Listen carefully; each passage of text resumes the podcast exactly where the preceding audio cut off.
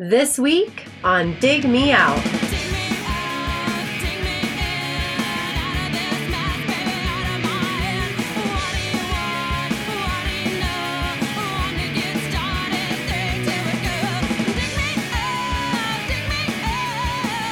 With your hosts, Jason Ziak and Tim Minneci. 300, Jay. Woo! We've done it. That's amazing. It is amazing. I don't know how we've been able to pull it off, staying on the same schedule for once a week for the last. Well, that's kind of our personality. That that part doesn't surprise me. It's true. I guess I just never thought when we started this that we get. I just didn't hadn't thought it through that far.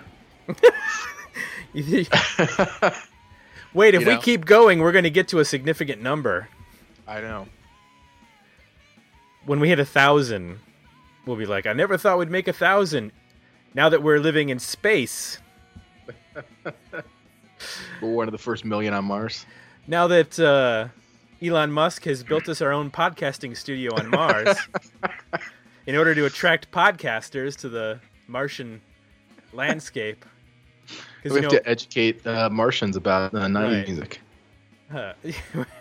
He's going to pick one podcast from every uh, decade of music to explain to the new citizens our culture. Kuato, Kuato, and your people, we need to explain podcasting. What was the name of the alien in in uh? It's not the name of the alien in uh, Total Recall. What's the name of that little guy that pops out of the guy's chest and talks? Remember that? No. Okay. Sorry, we're off track already. Uh, 300th episode. It's a big one for us. We've joked around that if we ever got to the end, we were going to do Dig Me Out the album as the last episode. Clearly, we're not doing that. What we're doing is talking about Dig Me Out the book. So we got around that. Crafty. We're so what are we going to do for like 500? Well, We've already done the book. That's a good question. Um, we'll do Dig Me Out the stage play or Dig Me Out the musical once that's been.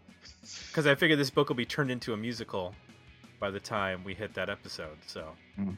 then we'll we'll talk to the cast of uh, Dig Me Out on Broadway. Uh, I don't know. We have to. We're gonna have to come up with something good. I mean, for 200, we did we did Use Your Illusion one and two. hmm So that was a big one.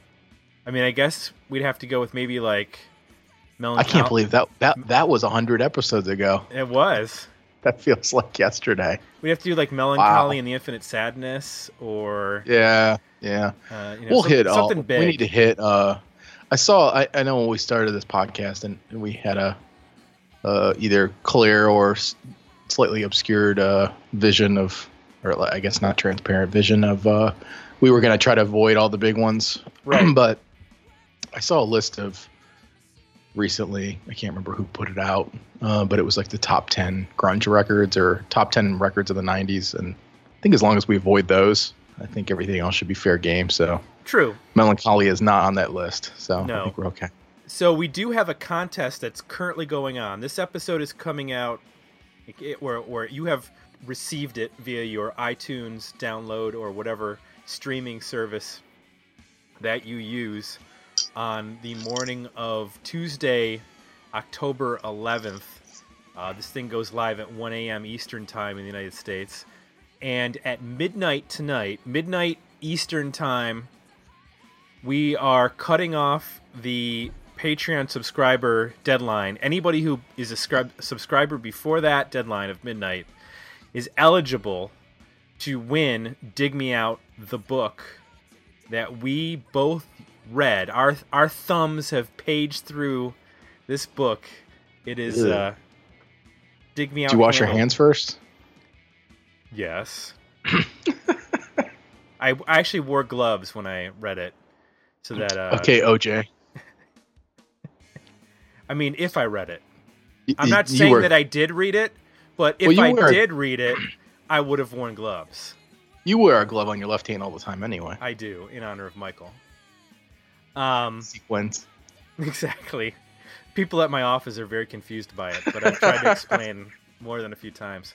So yeah, you're gonna take home by being a subscriber. We're gonna pick uh, the following day, which would be Wednesday. We're gonna pick one person from our subscriber list to receive that book. I already have it packaged in a mailer, a bubble mailer, which will go out the day after the winner is selected. You will have that book in your possession and you can read it. Now, the book was written by uh, 33 and a third author as well as a uh, uh, distinguished professor who you will get to know in our conversation, Jovana Babovic. Uh, she joined us via the Skype, and we had a real interesting conversation with her. It was a couple weeks back. We actually recorded this a little bit earlier than we normally record our episodes, but um, we were so excited to uh, you know do this episode. We, we kind of did it ahead of time to make sure we didn't ha- have one of our classic. We got it scheduled, and then something happened, and it got delayed, and we didn't want to miss this episode. So we we we uh, recorded it back about a month ago. So luckily, there was no important um, you know uh, events that happened in between that uh, might have caused our conversation to uh, seem antiquated. I think we recorded this back when um, Jeb Bush was going to be the Republican nominee, so we might have talked about what a Jeb Bush presidency was going to look like, uh, as we often do. as we often do. So maybe that might that might give it away that we recorded it early. I don't know.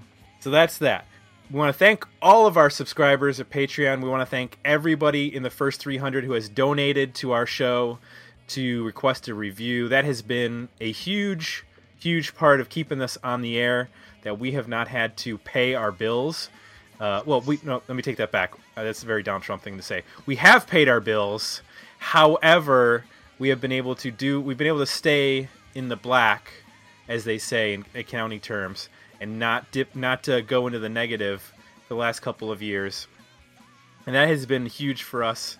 Um, we've been able to do a little bit of advertising, and we've been able to do things like give away the Failure, The Heart is a Monster double album earlier this year, giving away the book. We're to have more giveaways as uh, we proceed through our uh, march towards episodes four, five, six, seven hundred, whatever. So, thanks to everybody who has been a listener, who has been a subscriber, who has been uh, a commenter. We appreciate it. And uh, Jay, you got anything to say? Just thank you very much. Um, yeah, the Patreon thing has been great. We've built, built momentum over time with that, and uh, every episode we post up, it costs more and more to keep that that archive alive. So that is a big part of that. Plus, we kind of I don't know if you edited it out, but we touched on it in this interview about you know what is our uh, historical where does this podcast sit? What role does it play? Um, Mhm. it's becoming a bit of an oral history of the '90s, Right. despite the fact that we never intended it to be that. But as we keep going, we'd like to do more and more stuff. We'd like to be able to potentially pay other people to to do stuff for us. Um, great, great content. So the Patreon page is a big part of that. So Yep. thank you. All right, let's get to the interview with Jovana and talk some Dig Me Out on Dig Me Out.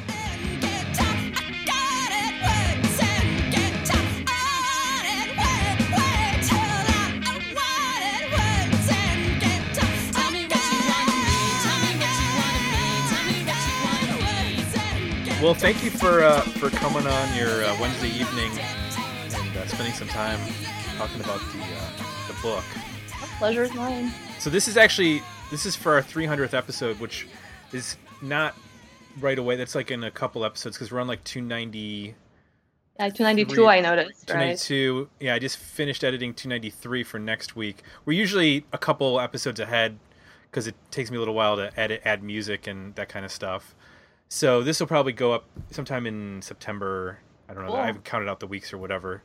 Um, but uh, yeah, so this, this is a guys. I mean, Oh, that's thanks. a big milestone. That's really exciting. That's, I mean, for a podcast, that's huge.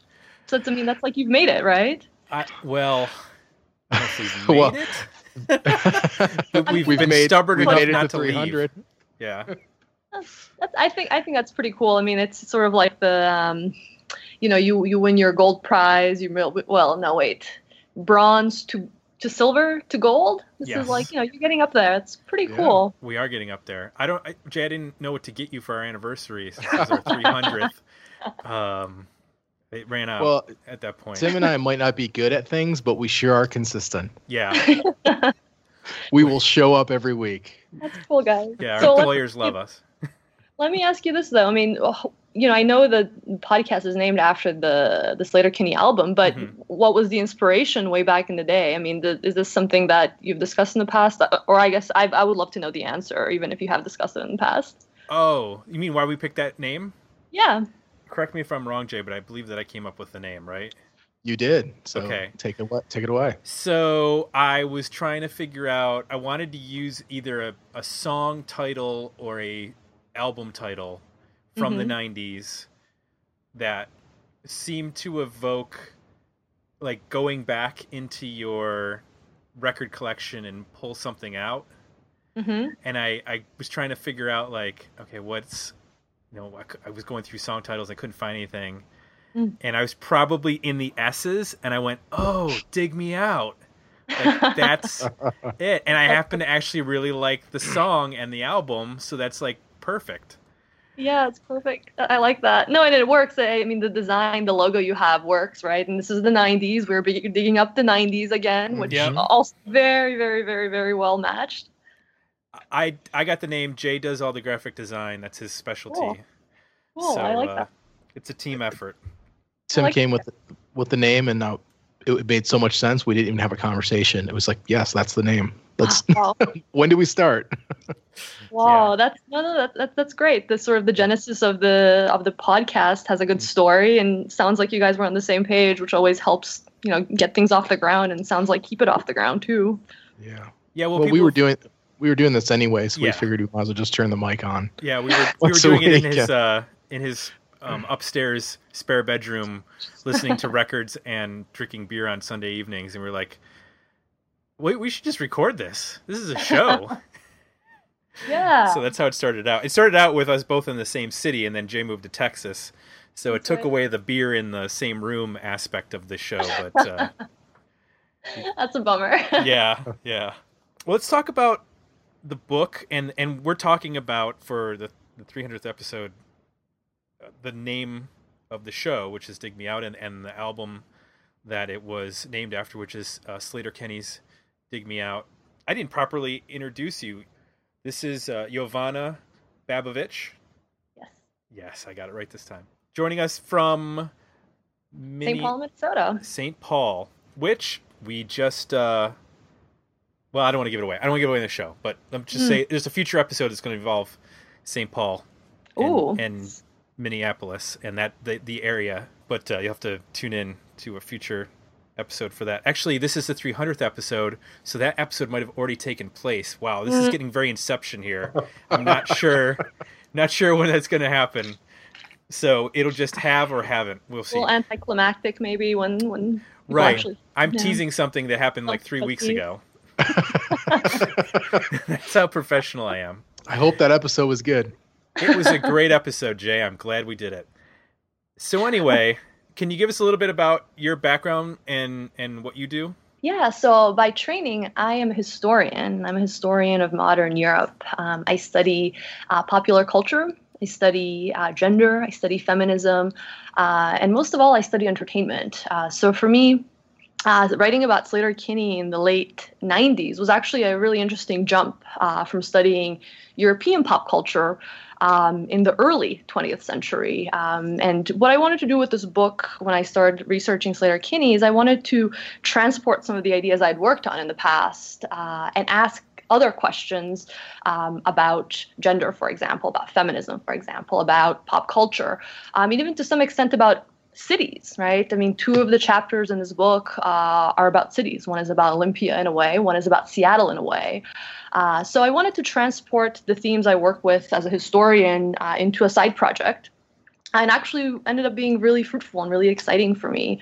Um, and actually, I think because I'm a historian, and I'll tell you guys a little bit more about that later, the book is written the, bit with the way it is, right? So there's a lot of framing, there's a lot of context, and there's a lot of trying to make sense of things that happened in the past that we haven't necessarily made sense with yet. And I'm not sure in 2016 we can, right? Maybe in 50 years from now we'll be telling a different story about this period. But you know, as a historian, I used a lot of archival sources. Um, I used a lot of newspaper sources, uh, and I used actually oral history, so interviews, which was new for me for this project, but a lot of fun to do. So before you got into reading the book, had you read previous 33 and a third entries? I had actually. Um, I had read and loved uh, Cyrus Patell's Some Girls, which actually does something similar to what I'm trying to do in my book. Uh, what what Some Girls does is it traces sort of really interesting, really fantastic uh, dual analysis of race and class in 1970s New York, and then puts the Rolling Stones in that context, which I thought was really, really interesting. It really helped me get Rolling Stones a lot more. Uh, or Daphne Carr's Pretty Hate Machine, uh, Nine Inch Nails' Pretty Hate Machine, I thought was awesome. Uh, she does a really great job of zeroing in on a demographic of fans. Uh, in this case, Nine Inch Nails fans that she identifies are from the early 90s. They're mostly male, they're mostly poor, uh, they're mostly white. Uh, and they actually live in your neck of the woods in the Rust Belt. And so she interviews them. Uh, she does a really cool demographic study and then talks about why this band is important to that particular demographic. Um, and those two books for me were really kind of formative in the way that I imagined my book uh, turning out to be. Uh, and then in terms of style, uh, Matthew Stern's book on uh, Sonic Youth's Daydream Nation was really cool, but because what he does is he uses words to describe sound, which is really hard to do. It's really, really hard to actually write yeah. about sound that we hear. Mm-hmm. So he has this awesome opening where he describes this cacophony of urban noise, right? And he says, when you turn on, when you put on this record, right, you turn on your record player, what you hear are trains, screeching wheels of cars, people screaming, h- cars honking. This is what Sonic Youth sounds like. And I thought that was really cool. That was really inspiring as sort of a technique to put words uh, to sound, which you know I, I, I don't do as much, but nevertheless I was very very impressed with the way he does it. That's uh, probably the hardest part of this podcast, right, Tim? When we when we review records, we have to, in a lot of cases, explain what they sound like, which yeah, is, is I think challenging. That's all music journalism yeah. is is difficult when you're trying to actually explain sound. It's it's always a, a, a difficult thing to not just come up with something that's accurate, but not be repetitive and yeah, you know, say something that's already been said about something else that is sort of generic. Um, well, right, avoid being cliche, right? I mean, yeah, what, exactly.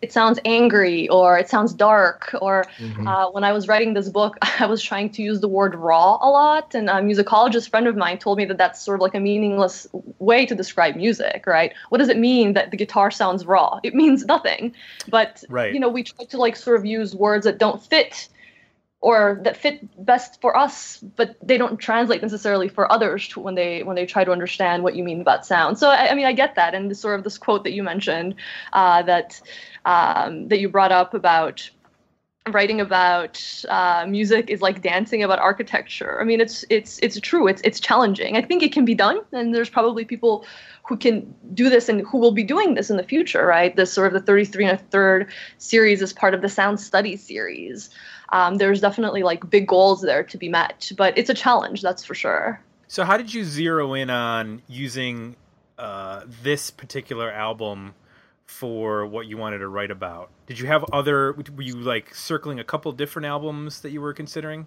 So picking the album was the hardest part of this whole project, I have to say. I mean, I'm sure you guys have thought about which album you would do, uh, and I thought about it for years. You know, I, this this is always in the back of my mind, and I've gone through a lot of lot of ideas. But then when actually it was the right time, when I actually had a chunk of time that I knew I could devote to the project, and I started thinking more seriously about it, all of a sudden, sort of the favorite albums that I thought I would I would want to write on didn't seem as interesting uh, of of actual art pieces to devote a year or two years to actually. So you know, in like sort of the dream world, I would have done like Depeche Mode or the Smiths. But then when I actually started looking at uh, looking at this, I just didn't find enough things I wanted to ask about these particular albums or these particular bands. So for me, the obvious choice of a favorite uh, favorite album simply was not the right choice. For me, the obvious, or rather, for me, the right choice was the one that drove my curiosity. Uh, and so when I started thinking about Sleater-Kinney, I realized that I lived through the 90s. I did engage with the 90s, but I actually didn't quite understand the 90s.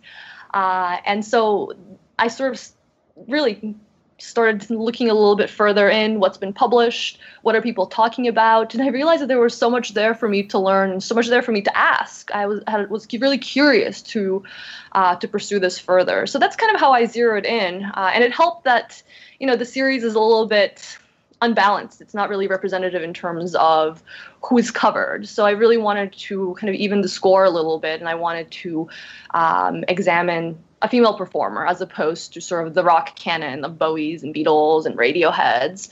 Um, and you know, as sort of a pitch for people thinking perhaps about submitting a proposal, um, the series certainly could use an examination of more women, more people of color, more genre diversity. Um, is certainly a more diverse cast of writers. So I just sort of want to throw that out there. Uh, the series is great, but could definitely use to diversify.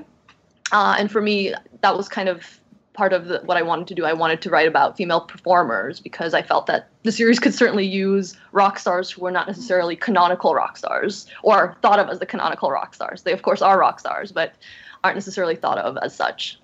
And we've covered this over time on the podcast, either on individual episodes or, or we did a, a roundtable discussion in terms of the 90s being a I hate using the phrase like it, it, it, was a watershed for women in rock, but there was definitely a shift in terms of female artists not having to be pop artists to be successful. Obviously, Alanis Morissette is like the the the key indicator of that, having sold more records than just about any artist in the decade, and she wasn't a pop artist like you know Debbie Gibson or, or Tiffany or something like that. She was a legitimate, you know, rock musician. Along that, those lines, when when you brought up uh, when you talk about Sleater-Kinney in the book, you talk about you know the press, which had an opportunity to sort of acclimate themselves to you know women being rock musicians, but there's still a sense of it being a I don't know what the term I'm blanking on the term, but uh, being a novelty essentially that you know guys were expected to be in rock bands, but for some reason, even though there had been massive success, when Sleater-Kinney broke through with this record, there was still like a kind of a disconnect between how they were being written about and what was the reality of like album sales essentially in the 90s. No, you're you're absolutely right. And the press was super, super, super resistant to acknowledging, recognizing female musicians as rock stars because this would have toppled like this hierarchy that they'd been creating, this hegemonic rock hierarchy that they'd been creating that they profited from for certainly in the 90s, but for decades earlier too.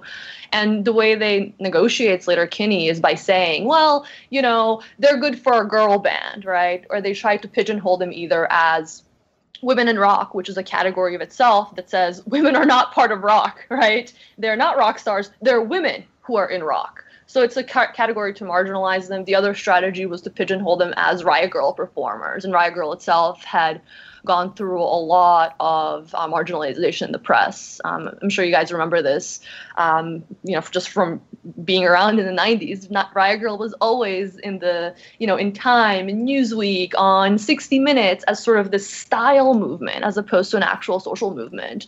It was presented as something that girls did who wore berets and baby doll dresses, as opposed to women who had something to say about domestic violence and rape, and women who had something to say about sexism and misogyny and racism. So they were marginalized and they were infantilized oftentimes. I mean, the press had a huge problem and actually, arguably, still does with recognizing women who are just rock musicians, not women in rock, but just rock musicians. What is your take on the? And we talked about this in one of our roundtables um, a while back. There was a a bit of a segregation that ultimately started to happen where there were quote unquote girl bands and there was a girl you know music festival. It, it, kind of while there were all these artists that were emerging who were female there was definitely a like almost a split that occurred. And, and sort of out of that it almost seemed like rock music in general started to get a lot more ag- aggressive. The shows became more about like um, mosh pits and very like adrenaline masculine oriented there there was a maybe a bit of a instead of it ultimately kind of coming together into one thing it sort of maybe split in two more. Uh, what have you looked into that or thought about that as you explore this book and sort of look at it through the lens of the 90s, what was going on, particularly towards the middle and end of the decade in regard to that?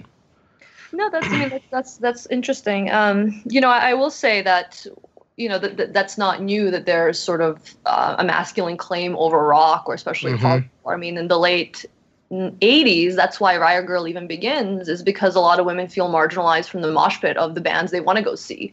Um, there's some really great documentaries out about uh, early Riot Grrrl where um, sometimes you there there's these interviews and, and the women say, well, you know, my friend asked me to hold his coat while he went and moshed, right?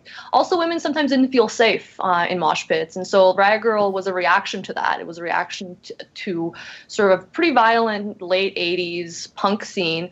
That, mm. by the way, you know, I don't want to just rat on. I mean, these these men had been left behind by a neoliberal society, right? If you mm-hmm. were a young man in the late '80s you didn't have a lot to look up to, right? Especially if you were poor, if you were from a rural area. So mm-hmm. there was anger there that was, you know, anger there for the right reasons, but it was displaced on women, women's bodies often. So mm-hmm. Riot Grrrl is sort of an attempt to create safe spaces and attempt to create safe spaces for women, right, at these shows. Um, and so by the late 90s, Sleater Kinney still have to do this. I mean, talking to the band and talking to some of their fans at the shows, not everyone felt safe. Um, sometimes they would have to do have to use these sort of guerrilla riot grrrl um, tactics where they would have to say, "Okay, girls, come to the front. Let's create sort of a protective here uh, guard against the mosh pit that is vi- that is possibly going to hurt one of us here, right? Um, mm-hmm. rapes still happen at, concerts today. Rapes still happen at concerts in the 90s, especially the big festivals. Um, and sort of what you're what you're referring to as Lilith Fair, right? This the the sort of largely female driven uh, yes. uh, festival. Yeah. So Lilith Fair, um, I don't know if you, I don't know if you remember this, but Lilith Fair forms because um, I think Sarah McLachlan and somebody else wanted to go on tour, but they wouldn't. Nobody would book them as like mm-hmm. two female leads, and so they said, "Well, what if we just do our own festival?" And it was pretty successful. I mean, mm-hmm. Lilith Fair was a successful festival because there was an audience out there who wanted to go see female performers. Um, so I'm not sure if like there's a segregation because women obviously went to, you know, Ozzfest or what was the Limp Bizkit like Family Values tour or Warp tour, right? Like women went mm-hmm. to those tour, went to those concerts, but I'm not sure if there was sort of a heightened awareness of safety for women at those concerts. Right.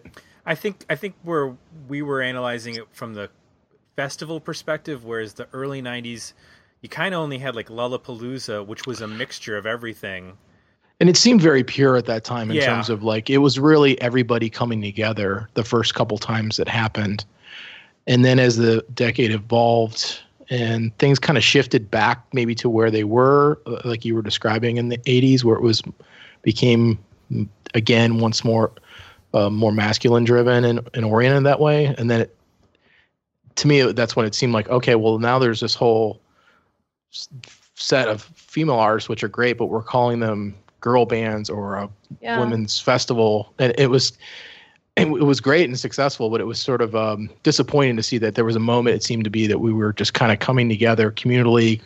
The rock scene was making sense in terms of you know it being open for that the early '90s period. Um, to kind of anybody, and then all of a sudden it started to fracture again and split towards the end of the decade.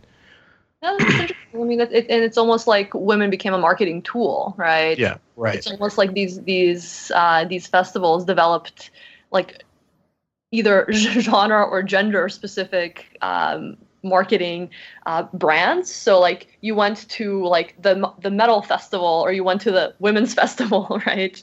Yeah. Well, it's yeah, branding. I mean, it's corporate branding, yeah. and it's you know yeah. you probably had Ticketmaster behind that or, or some other you know management entity that was putting those things together. It's a lot easier to sell Warp Tour where you're going to have 40 you know punk rock and ska bands as opposed to explaining Lollapalooza in 1995 to people where you're going to have a whole mixture of bands.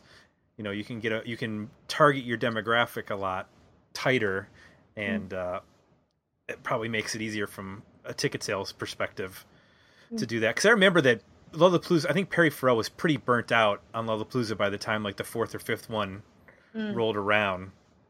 So Right.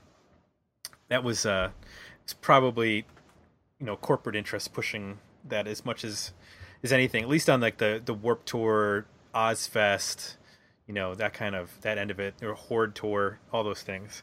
Um, I want to get in a little bit into like the nuts and bolts of actually writing. As someone who has done written a submission myself, I know that it can be time consuming. Can you tell us which one? Is that? Oh well, I- it didn't get picked so up. I, I wrote for I wrote one on um, Fantastic Planet by Failure. Okay, cool. Um, that was last year actually, and I need to tweak Cool. my my entry and work on the stuff that I I felt like it was a little weak. But I wanted to know about um, you know some of the tricky parts of and anybody who wants to submit. And this is the the, the cool part about thirty three and a third. You go to their website. They have a list of what they're looking for in terms of your submission, and then you um, basically just write up a proposal and submit it. And then if they like it, you you're going to be writing a book. The tough parts are, um, you know, there's things that you can do like writing a chapter or describing what you're going to talk about. And then there's things like describing your audience, which become a little bit more tricky, especially if you're not someone who is a, you know, a lot of people who submit to this are not professional writers. There are Right. some journalists and what have you, but there's people who are academics. There are people who are even just music fans that who have Mhm. written and, Yes. and gotten. So, how long did it take you to come up with your first draft of your submission? Do you remember? Yeah, so this was this. I mean, it's a lengthy, lengthy kind of um, project. Just from the beginning, just the proposal itself took a long time.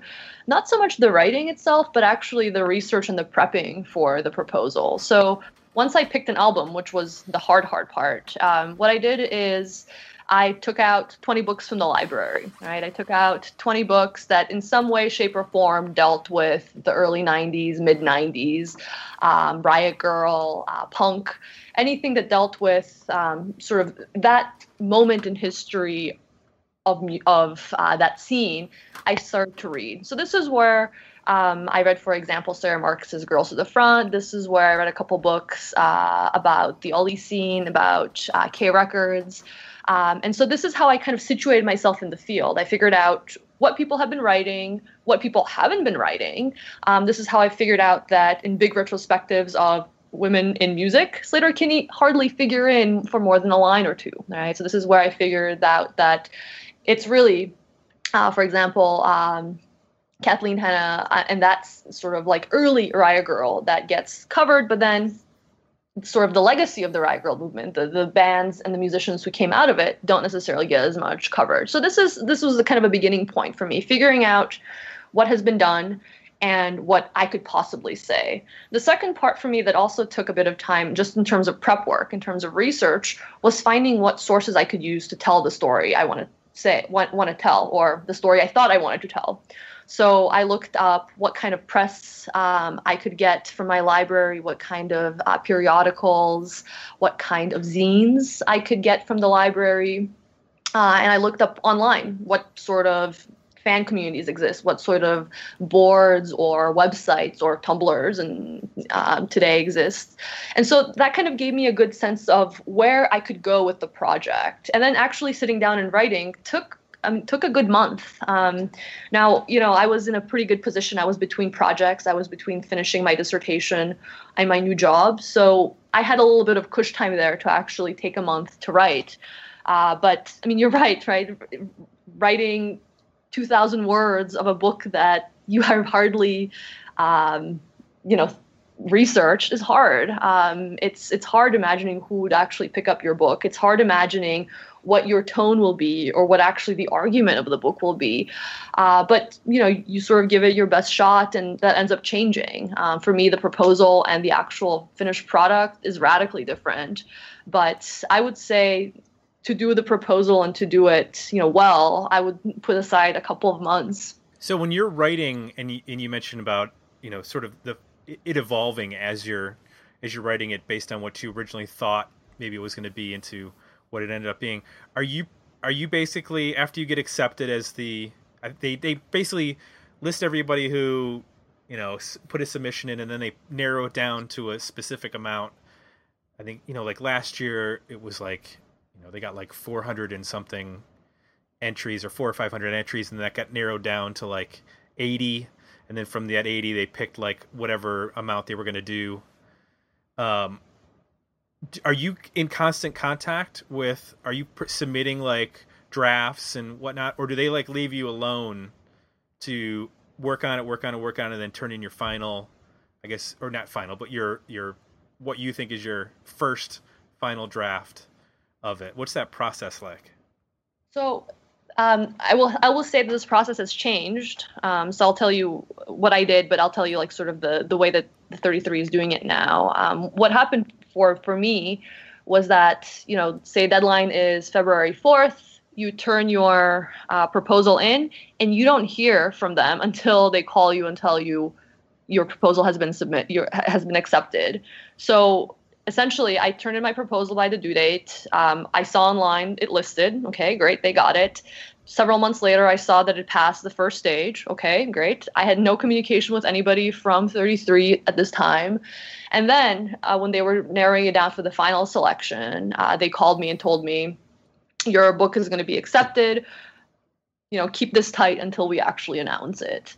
So that was the process they used before. They had these big open calls. Now, if you want to submit a proposal to the 33, they have a rolling uh, rolling acceptance rate. So that's that's essentially uh, that essentially means that when you have time to write a proposal and polish it out, and when you're ready, you send it to them, and they will review it as they receive them. So they, I don't think they do anymore the sort of big open call. Right, this big cattle call. Yeah. Right, exactly. Which which was which is really stressful, right? Because mm-hmm. you have this deadline that doesn't always work with your schedule. You know, some people who write like you guys work, some people who are academics are on a different kind of schedule. Um, and you can't always meet the deadline, or it's not always convenient to meet the deadline in the middle of the winter or in the middle of the summer. But now the the way the process is, as you are actually uh, ready to submit it, you submit it, and they have a panel uh, or I think a committee who reviews the proposals and awards pro- awards contracts um, as they choose. So I don't think that they have necessarily a limit to how many they award, but uh, that's just something you know to keep in mind that you don't have to necessarily work towards a deadline. You can work towards your own deadline now. Okay, and then as you were actually writing it, are they staying in contact with you, or do they just kind of leave you alone and wait for you to you turn it in? Well, I think that depends. Um, my editor was uh, was Ally-Jane, uh, and she's no longer there. So I think it, it depends who who the editor is that you're working with. Gotcha. Uh, and I think it also depends on what you need as an author. So say that you're the kind of person who really likes to touch base with your editor once a month. I'm pretty sure that that's something that can that can happen. Uh, but say that you're the kind of person who says, you know, in a year I will have this project to you then I'm sure they will let you let you alone. I mean, I'm kind of a sort of work on your own kind of person. Um, I mean, I'm an academic, right? I hang out in libraries and you know write all day long. That's it's kind of sort of like second nature to me. So that was easy for me to self motivate and to create a lot of um, kind of benchmarks for myself with little deadlines, uh, say every month or so to meet. But I know a lot of people who really benefit from having kind of like a tete-a-tete with your editor so touch base to see how the argument is developing or to see if you need help with something or they can put you in contact with somebody. So that's a totally personal uh, t- personal preference i think that you would develop through a relationship with the editor. Now you mentioned about research but you also did interviews for this book. Yes. Um, how did you end up uh, hooking up with the members of uh, Sleater-Kinney like how was how right. did you get in contact with them? So this is actually one of the most challenging things for me uh, with this book because uh, I mentioned I'm a historian, right? So I'm used to working with dead people and dead people's diaries and you know things that happened hundred years ago, and so I never had necessarily to negotiate the the access that you have to negotiate with living, breathing people who have busy schedules. Uh, so it took me a while to figure out who actually to contact to reach the band, right? It's not they're they're famous enough now where you can't just you know tweet at them or like Facebook them, right? Uh, so I had to find their publicist, and when I found her their publicist, she was fantastic. I negotiated sort of, uh, or rather, I scheduled interviews through her, uh, and then we had uh, Skype interviews with uh, with Cor- uh, with Corin uh, and Janet. I did several Skype interviews with them. I also interviewed uh, the producer, uh, one of their roadies. Uh, for the Dig Me Out tour, and so that was a lot of fun. That was that was sort of really getting to the source and being able to ask them questions about how they remember that time, uh, how they remember those concerts in particular, how they remember the press, how they remember uh, seeing that first big article in Time Magazine, which was their first mainstream article ever, uh, and how they responded to it. So that was really, really cool. Um, I, th- I think that helped a lot with the book, and I think their voices actually carry uh, a lot of the book, a lot of the cool parts of the book, at least. And a part of the research that you did was going through the zine, uh, which was called, uh, was it Hey Mister D- Mister Sound Guy?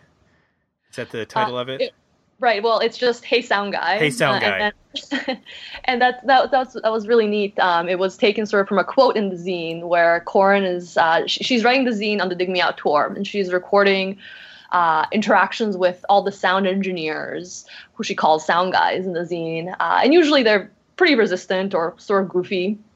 Uh, and so in one of the one quote that she says, I think probably directly to the sound guys, she says, "Hey sound guy, we're the band, right? Listen to us, do what we want you to do." But sound guys are resistant to, to them. They're resistant often to really most musicians, right? You guys have been on tour. You you know what, what it's like working with sort of the sound techs.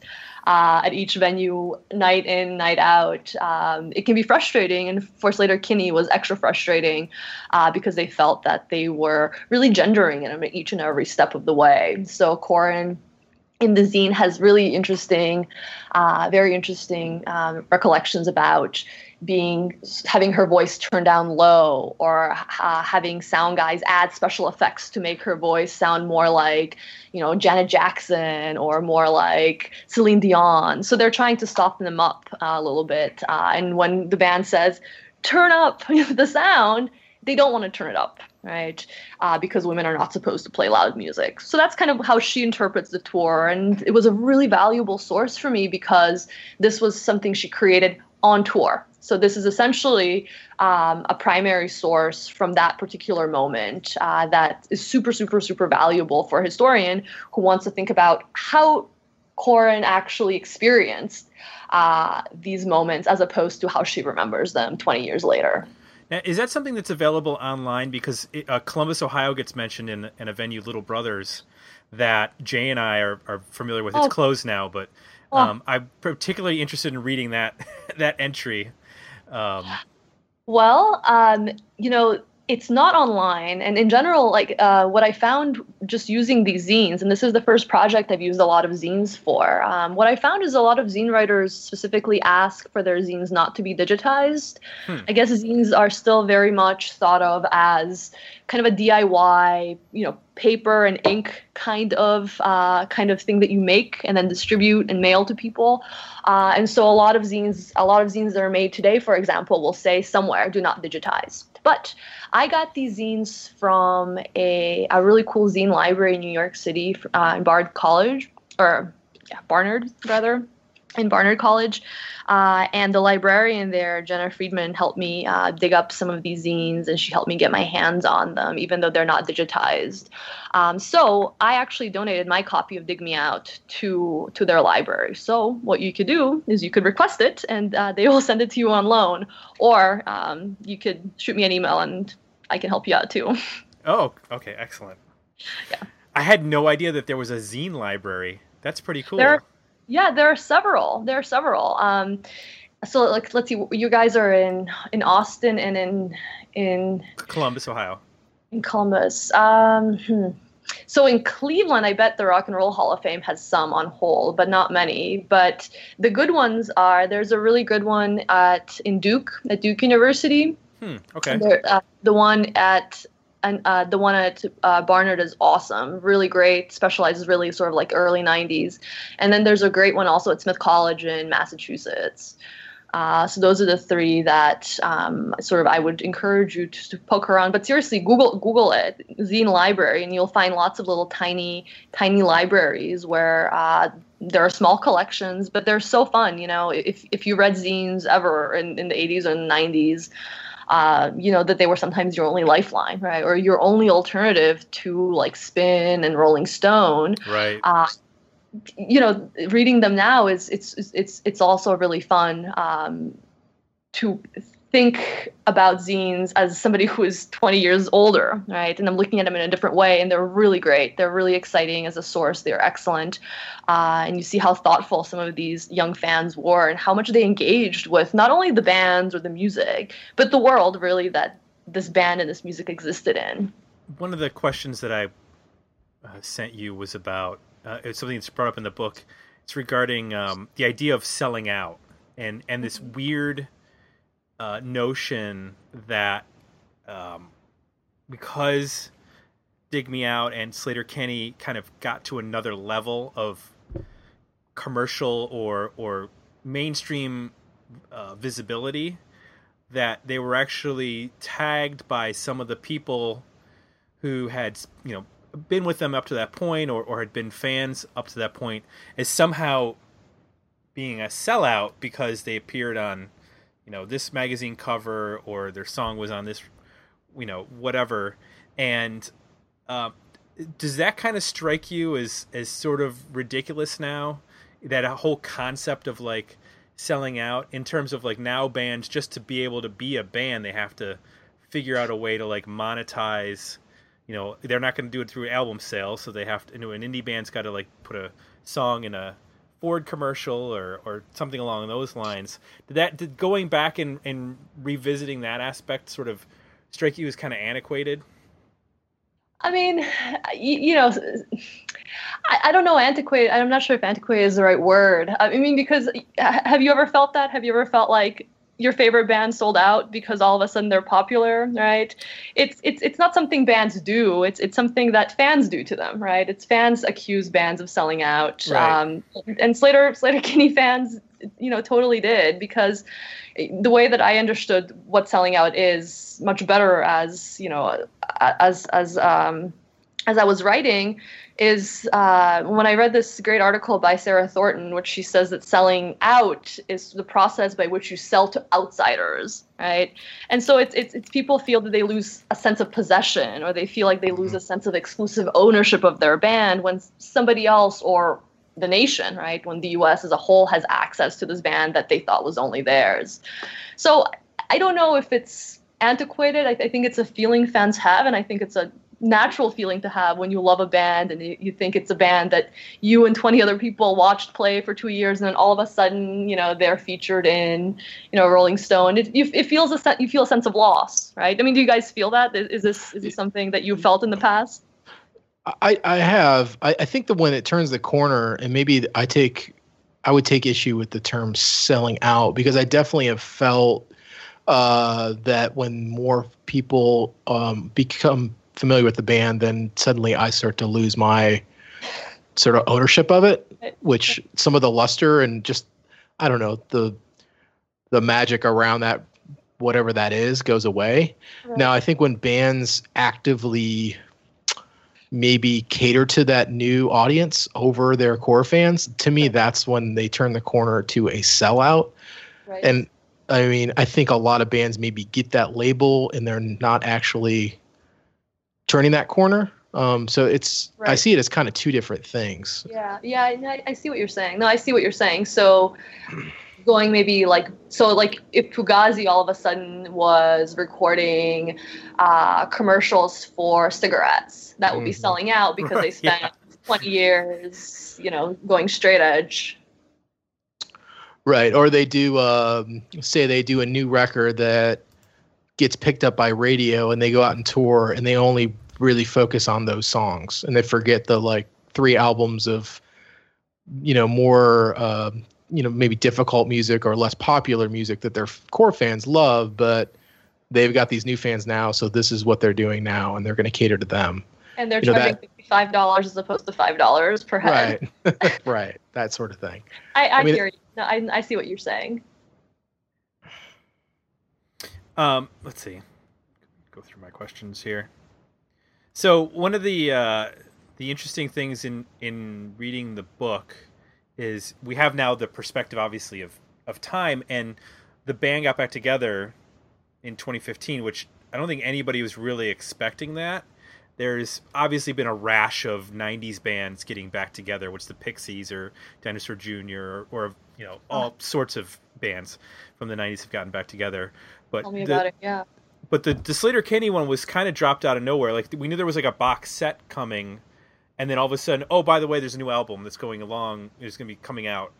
It was ten years from the previous record, and it seemed like at that point when the new album came out, which was 2015, No Cities to Love, that the press that had sort of like looked at this band with like a weird kind of like side eye like well there's no bass so that's weird and it's all women and it's kind of aggressive and it's shouty.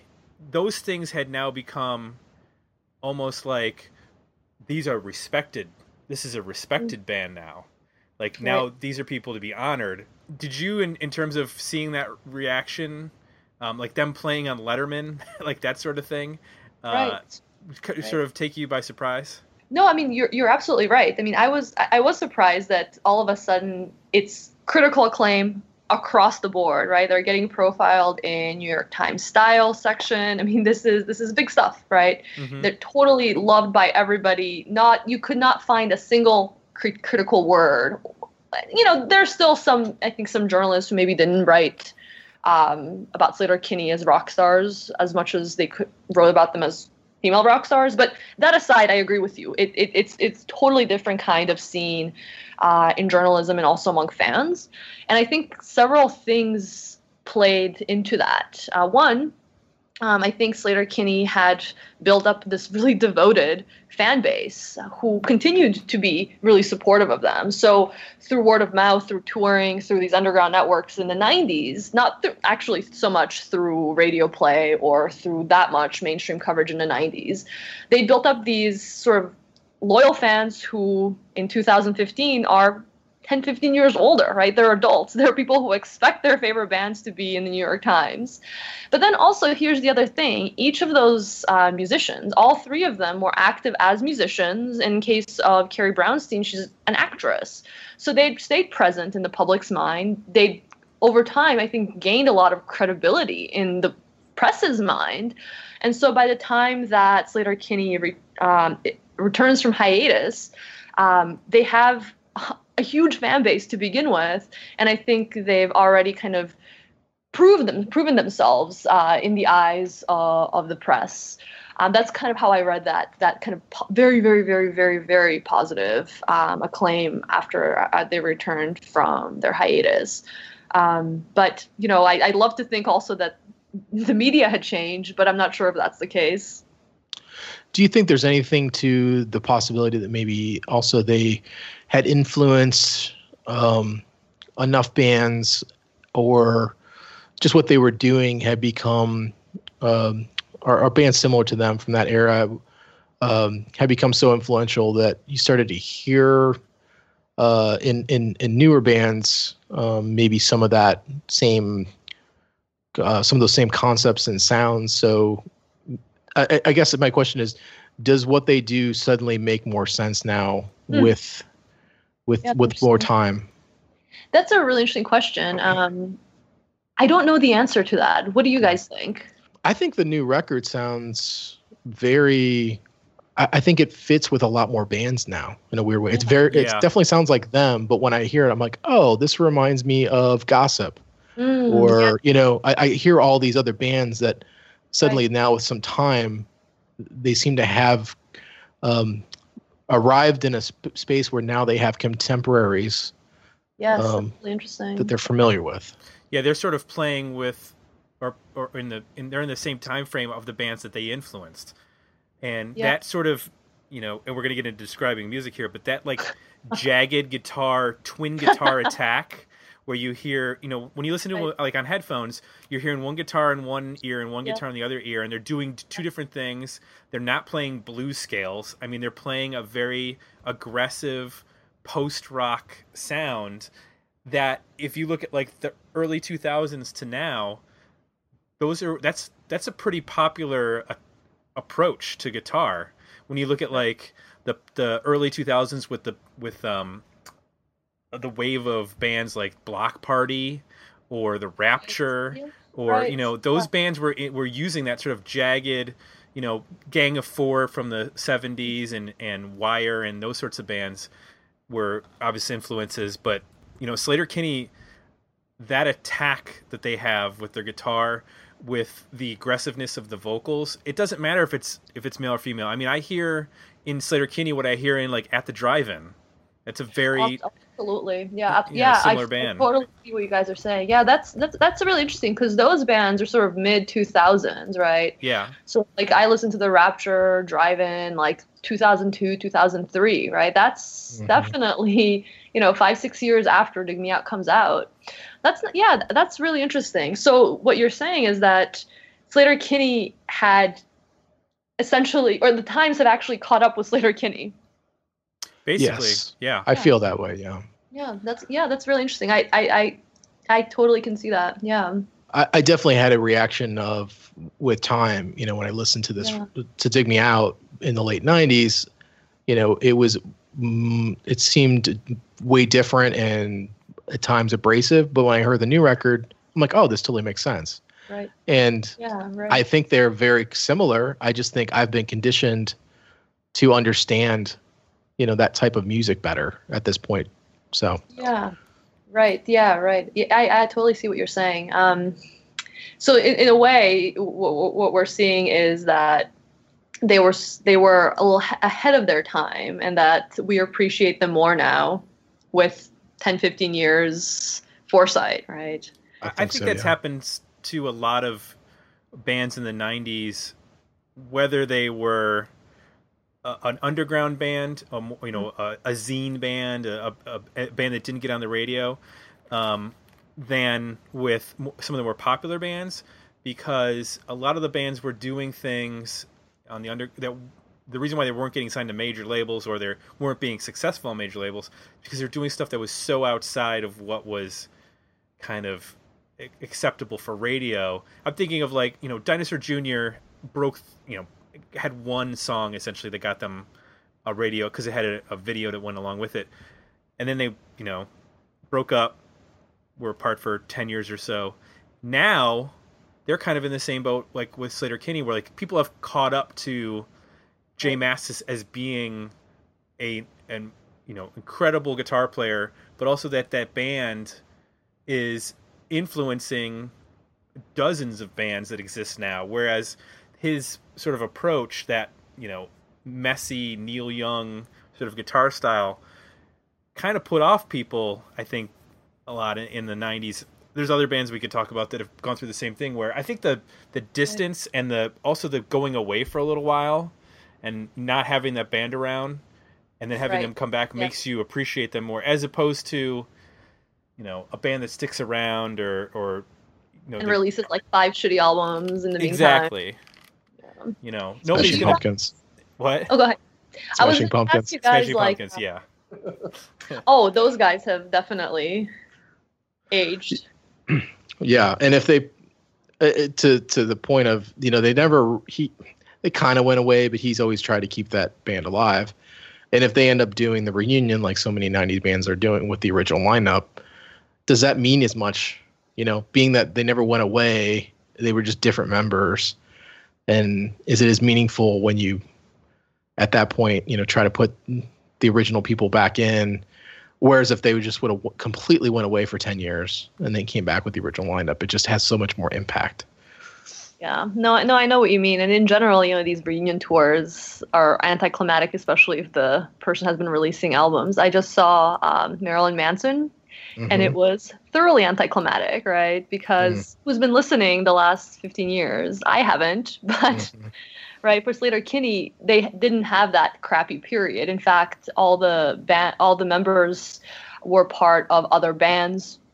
Creative juices flowing in different ways. I mean, I, I think they took a hiatus for a really good reason. Is that they were stalling as a band, right, as a Mhm. threesome, and they pursued other um, paths, came back together, and found themselves again in that kind of creative, creative intersection, which which is better than doing the opposite, right? Doing the Billy Corgan or doing the Marilyn Mhm. Manson or something like that. Sure. You mentioned that your original draft and what you ultimately uh, published were pretty different. What were some of the things as you were working with your editor and trying to get to the to the heart of the story you wanted to tell? Were there some things that you really just fought letting go, whether internally or with your editor, that you just had a really hard time um, kind of kind of editing out or, or pivoting on? Well, you know, the when you write this proposal, you sort of imagine your dream book, right? Mm-hmm. And sort of I, I imagined a dream book. I created sort of this dream argument, uh, and I thought I was going to be telling the story of how Riot Grrrl was so so influential for Sleater-Kinney and how Riot Grrrl continues to be influential in in the future, right? That was kind of the sort of imaginary story I was going to tell. But the thing is, when I actually started researching and I started talking to the band and I started reading the zines and I started reading the periodicals from uh, ni- the mid 90s, I realized that there was a different story in those sources. And so, actually, what I had to fight was my own preconceived notion of what the book would be and actually what the sources told me. Because when I read the, um, when I read uh, the zines, I didn't find people dwelling on Riot Grrrl. I found people dwelling on Sleater-Kinney. They didn't think of them as a Riot Grrrl band. On the contrary, even Sleater-Kinney didn't think of themselves as a Riot Grrrl band. So I really had to let go of this sort of continuity. I had to let go of this notion that there is some linear story to be told here, and I had to think about Sleater-Kinney as a band who exists on its own, in its own historical moment, in its own historical flow. Um, and then, you know, the cool thing about the 33s is that you can pretty much do anything with it. So my editor was never really pushing me either one way or the other. Um, if you guys have read other uh, other uh, books in the series, you know that there are uh, authors who approach their their album through a fictional account. Some do, you know, a track by track analysis. Uh, every song is uh, has an entire chapter devoted to it. Other people approach it from um, more of a sociological perspective. Um, some people who are musicians write more about the sound and sort of like the the recording process. Um, but you know, for me, I, I chose this historical uh, historical approach because that's what I'm good at. Uh, and the urge I had to fight was to sort of get over my assumptions of what I would find and actually listen to what I did find.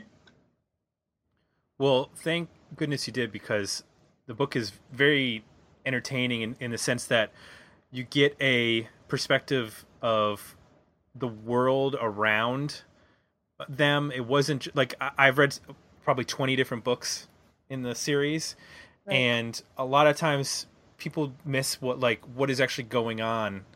They right. like you mentioned about the track by track, which is great. I, I liked some of those books, but you know, there's so many things that influence what a band and what a you know a time period is you know floating around the band as they're making their record that it, uh, it you can kind of miss some of the perspective like the there's the one book on James Brown's Live at the Apollo which is excellent because it's also told from where he was in his career which was actually down at that point. Right. and it's also told from the social upheaval that was going on right. in the United States at that time. So it's it's a really fascinating book because it's not only about him, the the country sort of teetering on the edge of falling apart through social upheaval, but it's also his career is kind of at its you know turning point there. He's either gonna this album's gonna do well or he's gonna kind of go away.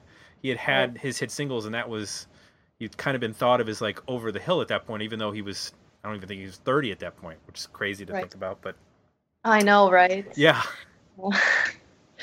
no, I, I know what you mean. I mean, the way I thought about this book and the way I think in general about what I do as a historian is I want to give my readers the tools to understand, for example, this album, and then I want them to listen to it and interpret it on their own, right? There's nothing that I can say about the songs that will make you get the songs more, right? You you have to do that on your own. It's it's like um, you want a good art critic to tell you sort of as much as they can about this piece of art and then you look at it you have to look at it so you have to listen to the album you have to listen to dig me out and you have to listen to the songs and you have to sort of analyze them uh, on your own terms and you know, I think some people do a really great job of the track by track. I just read the book by uh, on Devo, and freedom of choice which does which integrates really well the track by track analysis in each of the chapters. Uh, but you know for me it was more interesting to dwell on this period to dwell on the whys of of the mid 90s and you know i was probably driven by the same questions you guys are driven to do this podcast 300 times so far right this sort of having lived through the 90s and not having fully understood it so thinking of it thinking through it is uh, it's exciting, right? Because you feel like you understand perspective. Um, you, you understand the 90s from a different perspective, and that's a perspective certainly of time, but also of your own um, of your own change over time. Well, that's a good um, you know circle back to the beginning. Um, since we're about to hit the hour mark here, this is probably a good spot for us to to hit on a um, last question, which is this is the I think this is like the typical when you're asked, when you're speaking with a writer. If you have advice for writers who are going to submit to 30 and th- 33 and a third for the first time, uh, what would what kind of advice would you give them? Sure. Uh, so you know, one thing I will say is that this is such a fun project to do. Um, it's kind of an intense project to do. So um, while it's fun and it's a lot of fun to do, a lot of fun to talk about, people are always very interested to talk about it um, it's a project you really have to budget your time for. So my contract was a 12 month deadline. So, and I didn't want to, you know, extend it for three more years. So I really wanted to stay on schedule. And what I would say is when you submit your proposal, be ready for uh, kind of an intense project that's going to begin and it's going to end in, you know, say 12 months or say 16 months. Uh, but make a schedule. I think creating a work schedule is super duper important. Um, I started by dividing my time to re- in research and then writing, and then I'd subdivided the writing stages. So allotting one month of writing and revising for each chapter or something like that. Um, I would say that that is really important um, is to sort of have a chunk of time that you know you'll be able to devote consistent work time to the project and also to have an open mind about what you expect to write and what you actually end up finding and uh, and writing about. So for me, like I mentioned to you guys before, it was it was hard to sort of get over my own expectations, my own hypotheses, and to actually get to writing what I actually saw before me. Uh, and so when I when I when I bridged that, uh, when I, or I guess got over that barrier, uh, the book started really flowing because I was letting the voices carry the book. I was letting the band members, uh, the zine writers, even the journalists carry a lot of the story. Uh, and so it, it, there was like kind of let, letting go of my preconceived notions and what the book actually was going to turn out to be. Not to say that I'm not an agent of the book, I am, but um, I think sometimes uh, realizing that you were wrong or realizing that you were not perfectly right in the proposal is okay too. Uh, but I certainly encourage everybody uh, who's thinking about this uh, to you know throw out an application. It's a totally fun project. It's not going to bring you riches, uh, but it will bring you a, a, sliver of fame. Excellent, Jay. Did you have anything else you wanted to ask? Uh, no, I think this has been a really really uh, interesting conversation. I, I, think for us it's um, it.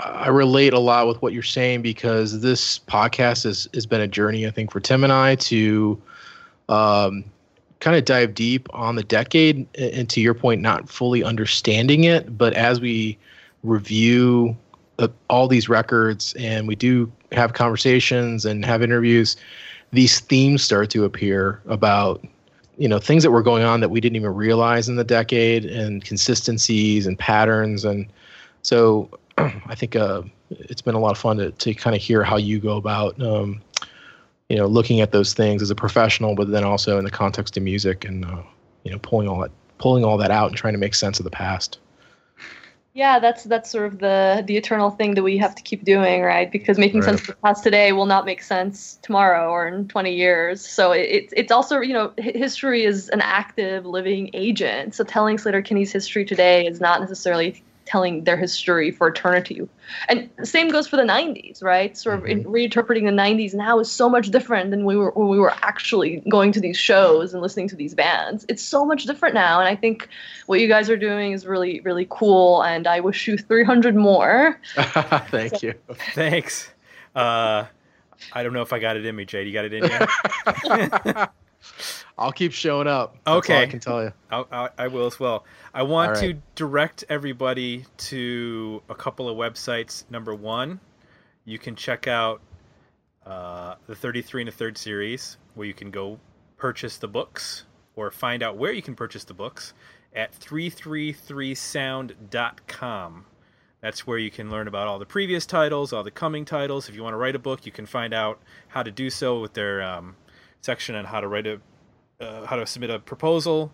Lots of good information there. They actually have a book about how to write a book for the series, so I would suggest picking that up.